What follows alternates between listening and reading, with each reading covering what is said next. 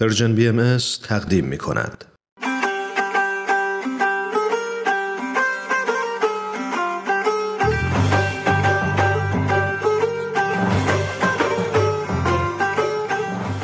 سربلندی ایران.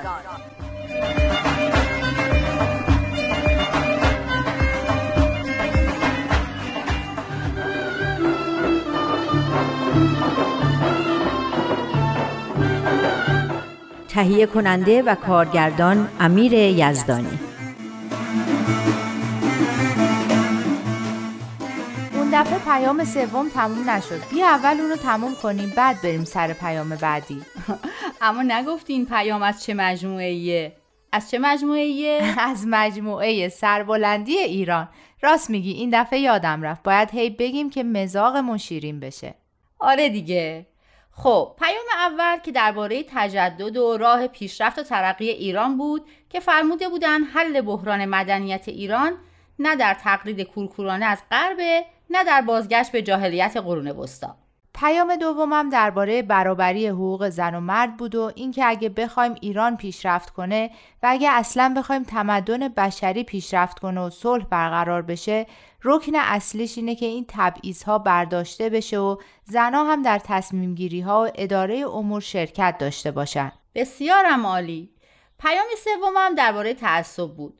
مشخص شد که راه مقابله با تعصب و دشمنی، دشمنی متقابل نیست. راهش اینه که بازی تعصب و قواعدش رو کلن بذاریم کنار و اصول خودمون رو به میون بیاریم. اصولی مثل محبت و حقیقت. یعنی تعصب یه زخمیه که با چاقو و جراحی درمان نمیشه. باید روش مرهم بذاری. حالا دوتا مرهم داریم. یکیش محبته، یکیش هم حقیقت. اگه دوتاش با هم استفاده بشه که خیلی بهتر و سریعتر جواب میده. آفرین بر شما پرستار فهیم و دانا.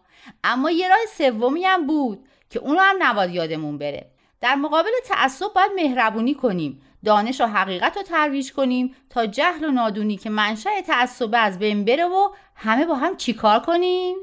برای یک هدف مشترک والا تلاش کنیم. اون هدف مشترک والا هم سربلندی ایرانه.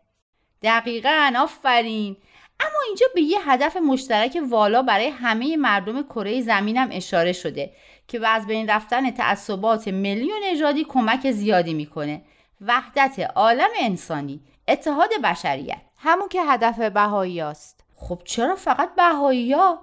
به نظر تو اتحاد یه هدف والا و متعالی برای همه مردم زمین نیست؟ میدونی که من دغدغم ایرانه. بذار اول ایران خودمون رو درست کنیم، دنیا پیشکشمون. اما ایران ما هم تو همین دنیا قرار داره، از بقیه جهان که جدا نیست. دیگه امروزه نمیتونیم مرزهای کشورمون رو ببندیم و بگیم ما میخوایم برای خودمون پیشرفت کنیم و به بقیه دنیا هم کاری نداریم. هر چیزی که تو هر گوشه دنیا اتفاق میفته روی کشور ما هم تأثیر میذاره. دیگه صحبت از دهکده جهانیه. راستش من از این فکر که همه دنیا متحد بشه و تبدیل به یک کشور بشه زیاد خوشم نمیاد. این کاریه که ناپلئون و هیتلر هم میخواستن بکنن. دیگه خودت میدونی که چه فجایعی به بار اومد. نمیشه مردم کشورهای مختلف رو با فرهنگ‌ها و زبون‌ها و روش‌های مختلف زندگیشون یه دست کرد و از یه مرکز به همشون حکومت کرد. دیکتاتوری سیاهی میشه، مثل این رمان‌های جورج اورول. مثل اینکه این دفعه پیامو از قبل مرور نکردی ها. چطور مگه؟ آخه یه توضیح خوبی در این باره داره. صبر کن پیداش کنم. فکر کنم آهان اینجاست. صفحه سی و هشت پاراگراف دومو بیار. اینجا که نوشته شما میدانید که اصل وحدت عالم انسانی. راستش اینو خوندم اما چیزی ازش نفهمیدم. وحدت در کثرت یعنی چی؟ یعنی اینکه وحدت و اتحاد از نظر دیانت بهایی به معنی یک نواختی و یک دستی نیست که همه مردم دنیا به قول تو عین هم بشن. این وحدتیه در کثرت. یعنی ملت‌های مختلف فرهنگ و سنت و ادبیات و زبان خودشونو دارن و در عین حال به یه زبان مشترک هم حرف میزنن و در کنار هم با صلح زندگی میکنن. اما یه حکومت جهانی دارن. حکومت جهانی به نظر من فکر خطرناکیه. این همه تمرکز قدرت در یه جا بدون اینکه کشور دیگه‌ای در کار باشه که بشه بهش پناه برد، اونم با این همه وسایلی که امروزه برای جاسوسی و کنترل کردن مردم هست، واقعا از دنیاهای وحشتناک جورج اورول هم وحشتناکتر میشه. من قشنگ درک میکنم چی میگی. واقعا هم این سناریویی که تو تصور میکنی خیلی وحشتناکه. اما مسلماً هدف والا و مشترکی که کمک میکنه مردم دنیا تعصبات خودشونو کنار بذارن، رسیدن به یه همچین روزگار سیاه و وحشتناکی نیست. بیا این قسمت رو بخونیم ببینیم چی میگن. من میخونم. شما میدانید که اصل وحدت عالم انسانی که مورد نظر حضرت بهاءالله میباشد با تحمیل یک نواختی مغایر است. خب درست، نمیخواد یک نواختی رو به ملتی تحمیل کنه. خب بقیهش هم تا آخر پاراگراف بخون. میگه شعارش وحدت در کثرت است. پذیرفتنش به معنای دربر گرفتن تنوع تمامی نوع بشر است و ترویجش مستلزم ایجاد امکانات برای شکوفایی استعدادهای ذاتی هر فرد است که در حقیقت او به ودیعه گذاشته شده است.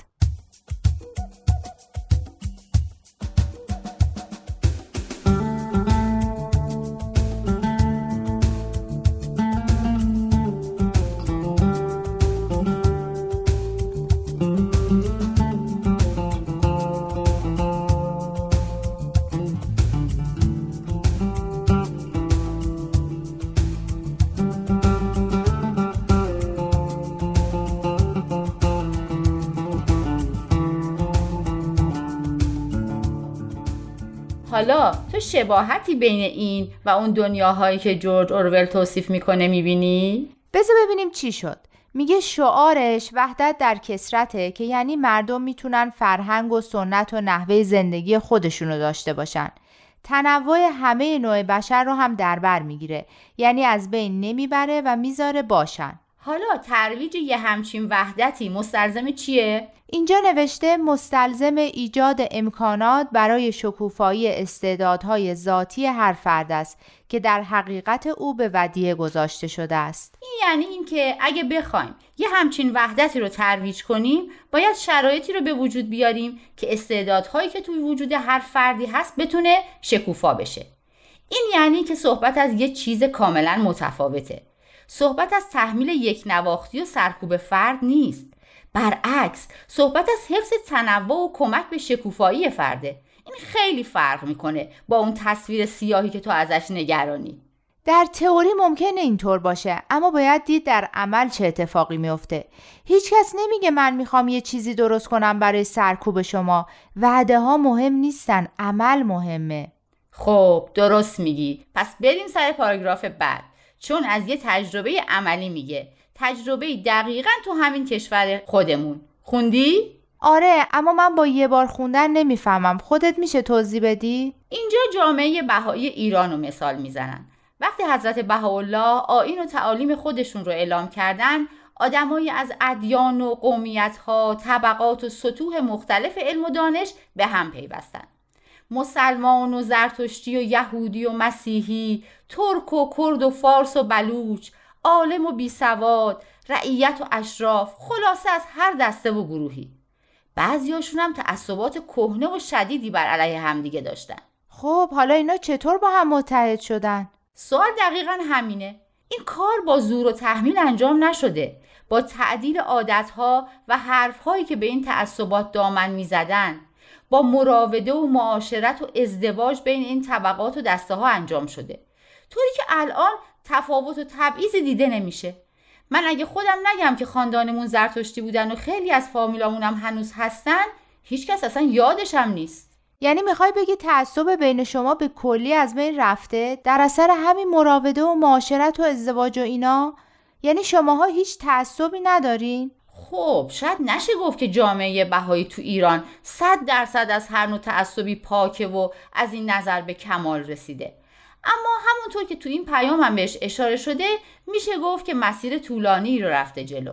میفرمایند اون چه که مهمه اینه که شما در یک جریان یادگیری برای ایجاد وحدت و یگانگی قرار گرفتین و دارین پیش میرین. خب این تجربه میتونه خیلی به درد همه مردم ایران بخوره. اتفاقا تو اون پاراگراف یکی مونده به آخرم همینو میگن که تجربیات خودتون رو در زمینه رفع تعصبات در طبق اخلاص تقدیم هموطنانتون کنید. وقتی میخوندم از این جمله‌ام خیلی خوشم اومد. زیرشو خط کشیدم. بخونم؟ آره آره آره. در وجود هر انسان، اعم از غنی و فقیر، زن و مرد، پیر و جوان، شهرنشین و روستانشین، کارگر و کارفرما و از هر قوم و آیین، اصالت و شرافت مشاهده کنید. به نظر من این دیدیه که از تفاوت‌های ظاهری قوم و قبیله و زن و مرد و این چیزا فراتر میره و انسانیت رو میبینه. اگه اینطوری نگاه کنیم، تعصب و ظلم و تبعیضی باقی نمیمونه.